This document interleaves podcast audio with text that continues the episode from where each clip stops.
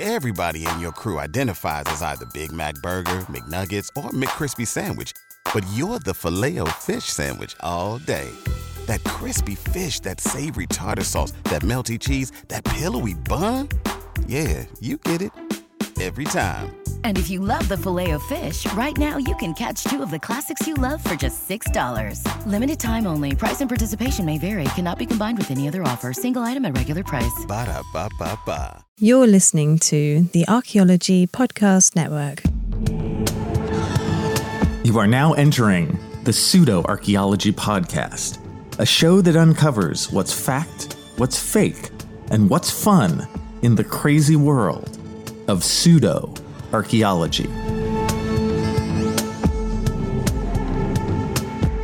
Hello, and welcome to the Pseudo Archaeology Podcast, episode 112. I am your host, Dr. Andrew Kinkella, and tonight it's the Solutrean versus the Silurian hypothesis. Which will win? Which will lose? And knowing this show, both are losers. So, what am I doing here tonight by myself in the darkness, talking to you people? I thought I'd talk about two hypotheses, hypothesi, that I used to get messed up. I would mistake these for each other for years. And there was a point where I just thought it was one and I was getting the names wrong. These are the Solutrean hypothesis and the Silurian hypothesis. Now, they don't really relate to each other in any way, except that they're both full of their own different brands of foolishness. So basically, and I'll get into this more in a second, but basically, the Solutrean hypothesis is that Europeans crossed the Atlantic at the same time as the first peoples were crum- coming across the Bering Land Bridge, a handful of people from Europe came across the pack ice and came into the New World like 15 or 20,000 years ago. And the Silurian hypothesis is that there were advanced civilizations on Earth hundreds of millions of years ago. So I think we should just take a moment and appreciate the true pit of despair that I'm in tonight. I mean, civilizations hundreds of million years ago, Europeans coming across the pack ice 20,000 years ago. Like, don't you feel for me on this one tonight? I mean, if you're walking along and you see an open pit and you look down there and you're like, Kinkella, are you in there? And you hear this tiny voice. It's like, yes, I'm, I'm down there. You're like, yeah, yeah, this is Kinkella's pit of despair. He's down there. And, and my friends, tonight I'm deep. Like, I, I don't know how to explain this to you, you know, except I guess, I guess we'll just, we will bulldoze forward. We will focus and, and we'll get through this, you and I together. So let's, you know what? We're going to, we're going to do the Silurian hypothesis first. I'm sorry, I'm laughing. I'm laughing. And again, just so we have this straight in our brains, the Silurian hypothesis is the idea that advanced industrial civilizations were around on Earth like a hundred million years ago, right? The idea that, according to the Discovery headline from a couple years back, quote, an advanced civilization could have ruled the earth millions of years ago. Really, could it have? Are you sure? Because you see, the amount of evidence for this is, well, I've been looking for it in my pit of despair. And you know, there isn't any. It's just dark down here. Yeah, I'm looking for it. It's, it's not there so where does this come from? What is this? What is this? What is this foolishness? Why why are we having to deal with something like this? So I have to blame multiple sources, but mainly I blame a 2018 paper that was in the International Journal of Astrobiology, right? And these two guys, Schmidt and Frank, wrote this paper in a in a real journal, real scientific journal, kind of like a what if thought experiment. Now, I don't fault them for doing something like this. It's just kind of for fun, you know? And so these guys, they're, you know, they're they're kind of astrobiology, geophysics type of people. And they just thought, hey, okay, if there was an advanced industrial civilization 100 million years ago, what evidence would there be? You know, how could we find out if there was one, what to look for? So they kind of went down the rabbit hole and, and the idea would be that you would look for like spikes in environmental change, just like we're having global warming right now because we're an industrial civilization and we're burning too much carbon. And you guys get it, global warming and and that kind of stuff. That you would look for the equivalent of that, like hundred million years ago, in the geological record. Okay, and they even say like, "Hey, this is just a thought experiment," but you guys know my pain on this. You know that every half assed fool is going to take this and, oh, my friends, they are going to run with it. You know, so you, you're going to get scientists say advanced civilization, like that Discovery article, you know, advanced civilization could have ruled the earth. It's like, ah, oh, damn it. You know, astrobiologists, man, they're making my life hard. Can't they think of your humble narrator and archaeologist, Andrew Kinkella, when they do this kind of stuff? But they don't, do they? So this then comes out and and you know what's funny is I started to hear a bunch more of that. I remember this and like 5 years ago or so. All of a sudden you're hearing this like ancient civilization of 100 million years ago and it just seems ludicrous because in fact, yes, it's ludicrous. There's no evidence for this and even to see a spike like that at 100 million years ago, it could be lots of things, right? It doesn't have to be from burning fossil fuels. And they even, I think, argue in their paper that there would be enough fossil fuels to burn at the time. But if we even think wider, why would another advanced civilization go with burning fossil fuels? You know, it's just, it's really weird. It's an odd, it's an odd take on things like, yeah, you know, if they if they were advanced lizard creatures, and again, th- this is also what they're saying. Like this, this isn't going to be human beings, right? These this is not going to be Homo sapiens because I mean they have their scientific standards. Please, it's going to be some sort of you know completely different creature. So, but why would this creature burn? You know, you see, you see how this gets just like so weird. I guess you could say my favorite part of this is the name the Silurian hypothesis. The word Silurian comes from Doctor Who. Yes, yes, the Silurian people in Doctor Who. If you don't need any more evidence that astrobiologists are nerds, well, I have some for you. And in terms of being fully open with my audience, I have to say that I'm a decent Doctor Who nerd myself. I used to walk, watch Doctor Who. OG, dude. I watched like Tom Baker when I was like 10 with my dad. Like this is going to be early 1980s, you know? So I know Doctor Who, my friend. But the Silurian people are kind of one of those creatures. They're a, lizard, a race of liz- lizard people. And they kind of come and go. They're kind of secondary sort of villains, right, that show up every so often in Doctor Who. But the idea is that they live underground, these lizard people living underground, and they are an ancient, ancient race. For those of you who are fans of Doctor Who from the David Tennant era, the the modern era, they have the Silurian people on there too, and I think you've seen them, you know, in various episodes. If you're a, a modern fan, you've seen this again. This idea that these creatures are ancient, you know, in their history on the order of of tens or hundreds of millions of years. So they're reaching for kind of a pop culture reference to call their hypothesis by, right? The Silurian hypothesis, the, the idea that there really was something like lizard people 100 million years ago burning fossil fuels and creating a vast, complex civilization, right? What would be left? to add an extra wrinkle in a very wrinkly situation. they also talk about, well, since the earth has life on it and the life is so kind of, it has a big interplay with the with the surface of the earth, right? Life on earth. I mean, trees grow and the roots go down, and we basically break break a lot of things up as we use it, right?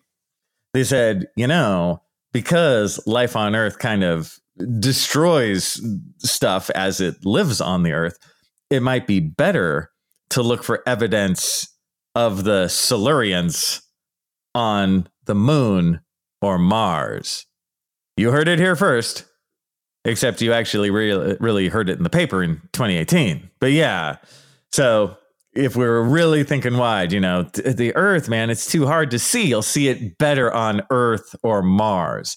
And right there, I'm like, you guys are killing me, man. Because every pseudo archaeologist, you guys know if you've I think most of us almost know culturally, like the the famous uh, face face on Mars, like the human face on Mars, that was just a function of the camera technology of like the 1970s.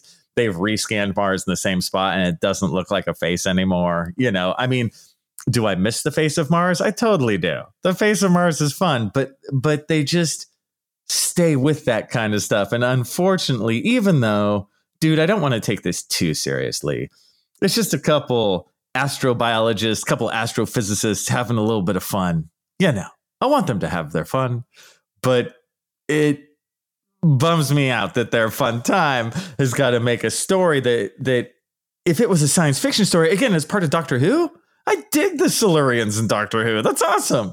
But in terms of having anything to do with reality, you know, you you don't want to make your science fiction creatures real and then try and argue for them based on no evidence at all. So if you listen close, that scraping sound is me digging my pit of despair even deeper. When we come back, if you thought I wasn't deep enough, let's do the Solutrean hypothesis. Pulling up to Mickey D's just for drinks? Oh, yeah, that's me. Nothing extra, just perfection and a straw. Coming in hot for the coldest cups on the block. Because there are drinks, then there are drinks from McDonald's. Mix things up with any size lemonade or sweet tea for $1.49. Perfect with our classic fries. Price and participation may vary, cannot be combined with any other offer. Ba da ba ba ba. Hello, and welcome back to the Pseudo Archaeology Podcast, episode 112. I am your host, Dr. Andrew Kinkella, and when we last left me, I was in a deep pit of despair. Now, as a very poor idea to help me out in my deep pit of despair, I thought I would talk about the Solutrean hypothesis. And again, on the show tonight, we're talking about the two hypotheses of the Solutrean hypothesis and the Silurian hypothesis. We just went over the Silurian. Let's check out the Solutrean. So, what is the Solutrean hypothesis? Basically, it's the idea that while we think of peopling the New World as having come over the Bering Land Bridge, right? And we've talked about this in, in past episodes. You know, how did the first people get here?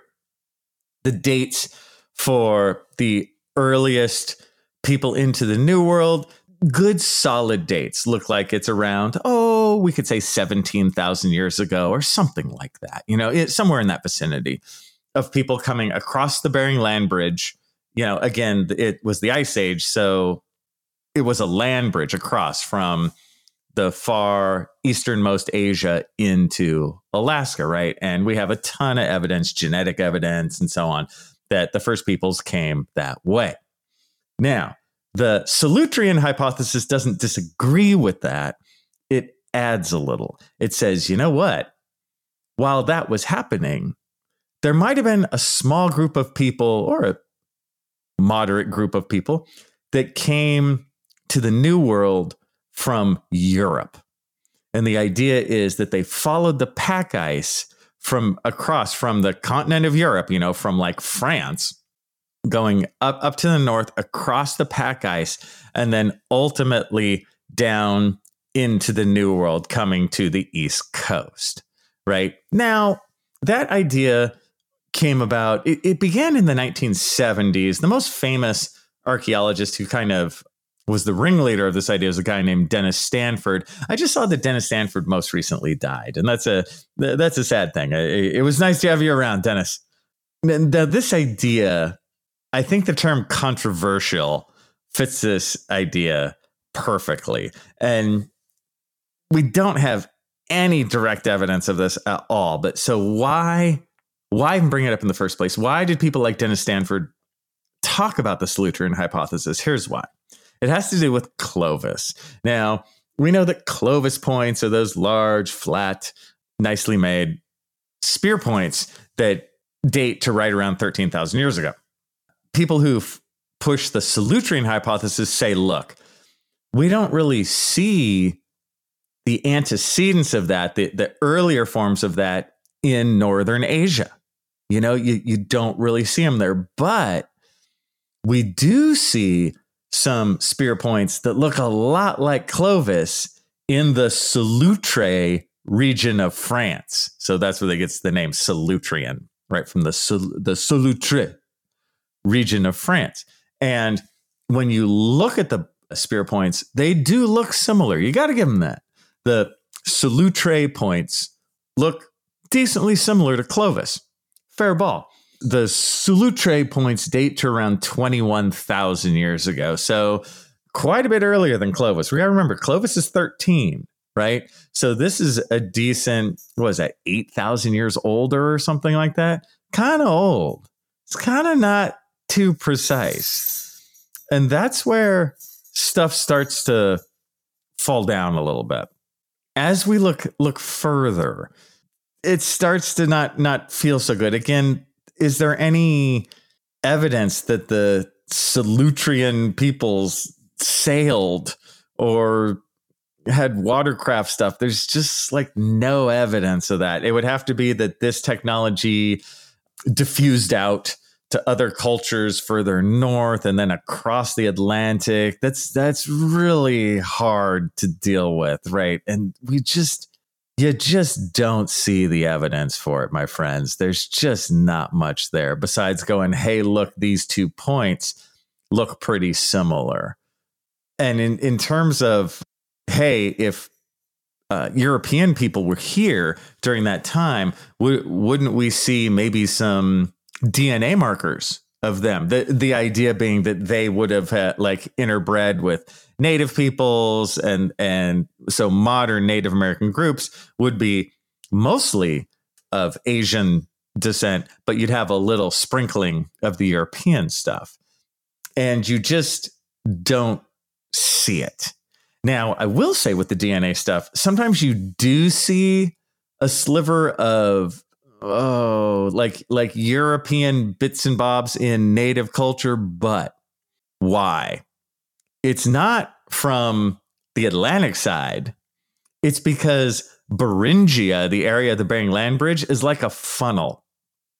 And it's sucking in people not just from Southern Asia, but from Northern Asia and across as well. So you, you have to look at Beringia again as, as sucking in peoples from across Asia, not just from below. It's funny. It, I think we think of it as more Southern Asian groups kind of going up and over because we look at maps that are drawn with north up. You know, if you look at a map on the wall, it just seems like people would like walk up and over because of the way you're looking at an image of the earth. But if you're actually on the ground, it's more like a funnel, right? Or if you look at a globe from that angle, you'll see that sort of all of Asia kind of can funnel down into that point that would be the Bering Land Bridge. So my point being, you can get genetic markers from that Europe just about by way of the Bering Land Bridge, if you get what I mean, right? It, you're sucking different peoples all the way across and then down. So it's going to come from that side. It's not coming across the Atlantic. As much as I want to believe this, I do have to be honest with you that when I first heard the Solutrean hypothesis, I thought that it had like a 2% chance of being true, you know? And I first heard it a long time ago, like 20 years ago or something. And I was like, oh, that could be the, the idea that just a sprinkling of people maybe came across. I, I, I thought that the Clovis thing as being related to, to Solutrean points, pretty far fetched. And I will say that as time has gone on, that 2% has faded into 0.002%, right? Meaning the more I hear, the more I look at it, the more it just doesn't seem to work. And you know what? I don't want to throw Dennis Stanford under the bus totally though. See he was he was trying a serious thing, but he was trying it with very very little evidence. It was simply just a comparison of two artifact types. And I think one of the big problems is he was doing the same thing that pseudo archaeologists do when they compare pyramids. If you look at a Maya pyramid and an Egyptian pyramid, you go, hey, look, those pyramids are the same. They must be related. But then when you look closer, they're really not the same at all. And they're from two completely different time periods. Clovis and Solutrean points, yeah, at, at a glance, you go, oh, they look pretty similar. But then as you look closer, you're like, ooh, these points are kind of different Clovis has a fluted base, and which is one of its main characteristics, and Solutrean points don't. And they're like 8,000 years different in time. Ah, you see what I mean?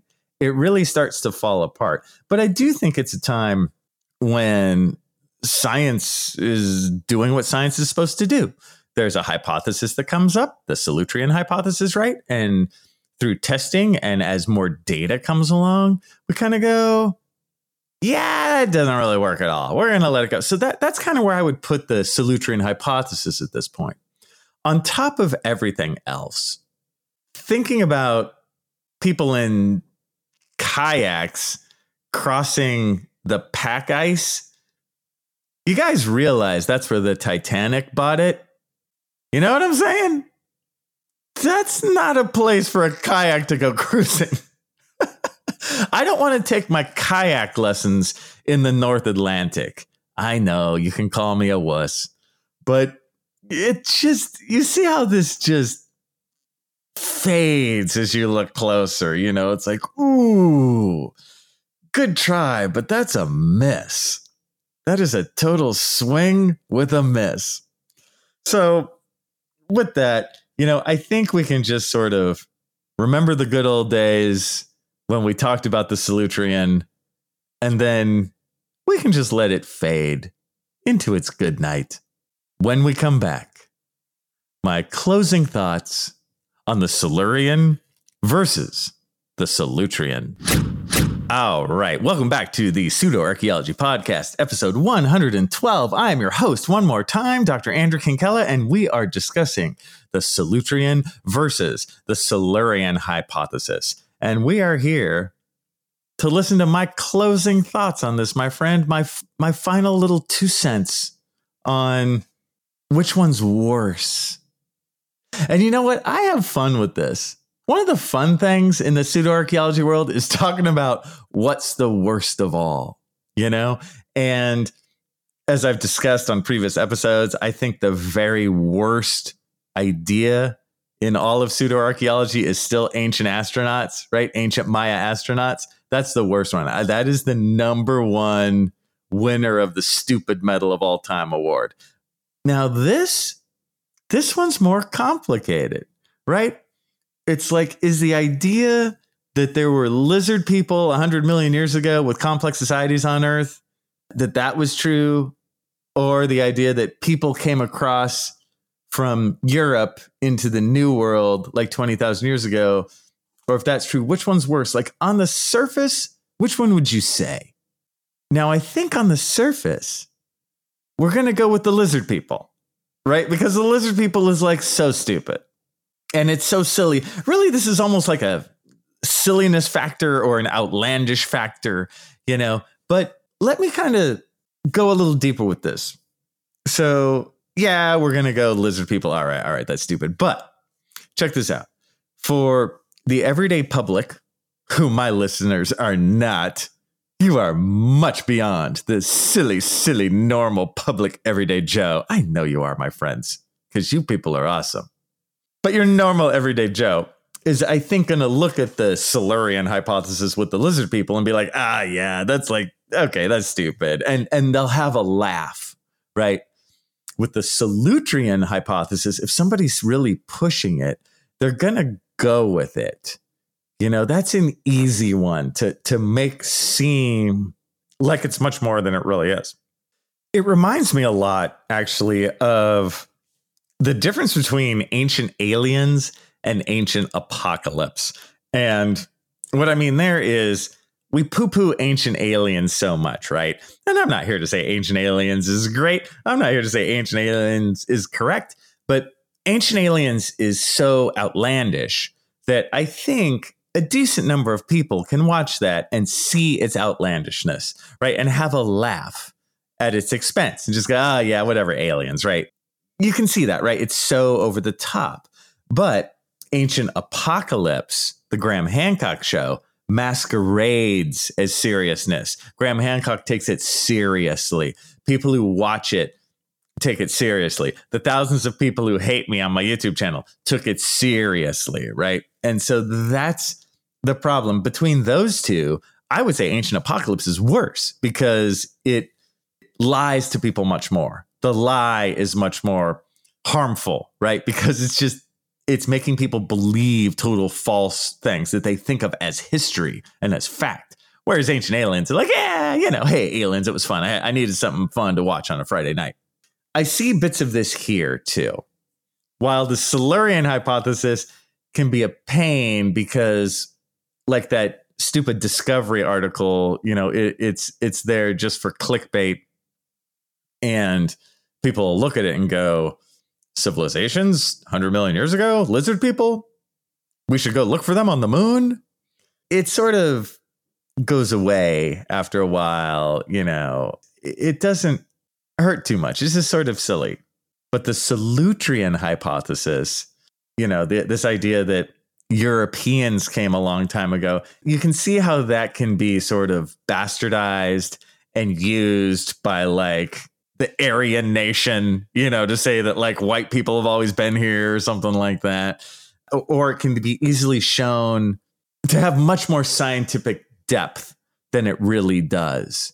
You know, it's when in the end, it's really just a decent example of hyper diffusion. You know, the idea that everything's interrelated, the idea that these points over here in France are related to these points over in America when they're just not, right? And you know what? I'm going to throw a bone though to the Solutreans. I'll even say this. Let's say they made it. Let's say that like four guys in a kayak did come over and i'm not even talking about the points because you know that that Solutrean points are related to clovis points because they're just not like, like let's just go no on that but let's just say that somebody from europe by way of the pack ice i don't know got to got to north america uh, 10,000 years ago it just doesn't matter, right? There, it was just culturally meant nothing. It meant nothing to the history of human beings in the new world. So it's fun to think of. Did it happen? No. But as I said before, I'll give it a 0.0002 chance, right? You're sort of rooting for it because it's a fun story. But dude, nobody made it across. I feel similarly, when people ask me about Polynesians, did like ancient Hawaiians make it to the West Coast? The short answer is no.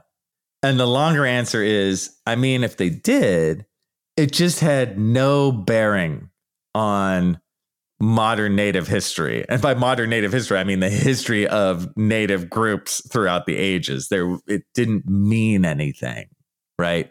That one boat washed ashore the one time or something like that. So, as always, I'm here to bum you out and tell you that really interesting stories are not true. Why why do you listen to me? I guess if there's a silver lining, which I I really can't see from my pit of despair, but I'm pretty sure it's out there. It is again that the Silurian hypothesis is so outlandish that nobody's really going to take it seriously.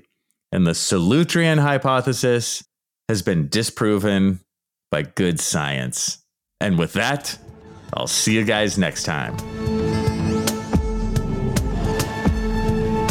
Thanks for listening to the Pseudo Archaeology Podcast. Please like and subscribe wherever you like and subscribe. And if you have questions for me, Dr. Andrew Kinkella, feel free to reach out using the links below or go to my YouTube channel, Kinkella Teaches Archaeology. See you guys next time.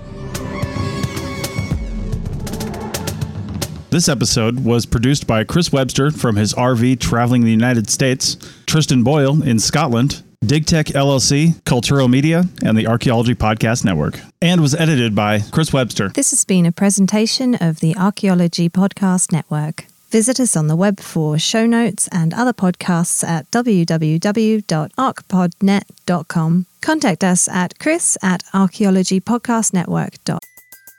Everybody in your crew identifies as either Big Mac Burger, McNuggets, or McCrispy Sandwich. But you're the filet fish Sandwich all day. That crispy fish, that savory tartar sauce, that melty cheese, that pillowy bun. Yeah, you get it. Every time. And if you love the filet of fish, right now you can catch two of the classics you love for just $6. Limited time only. Price and participation may vary. Cannot be combined with any other offer. Single item at regular price. Ba-da-ba-ba-ba. com.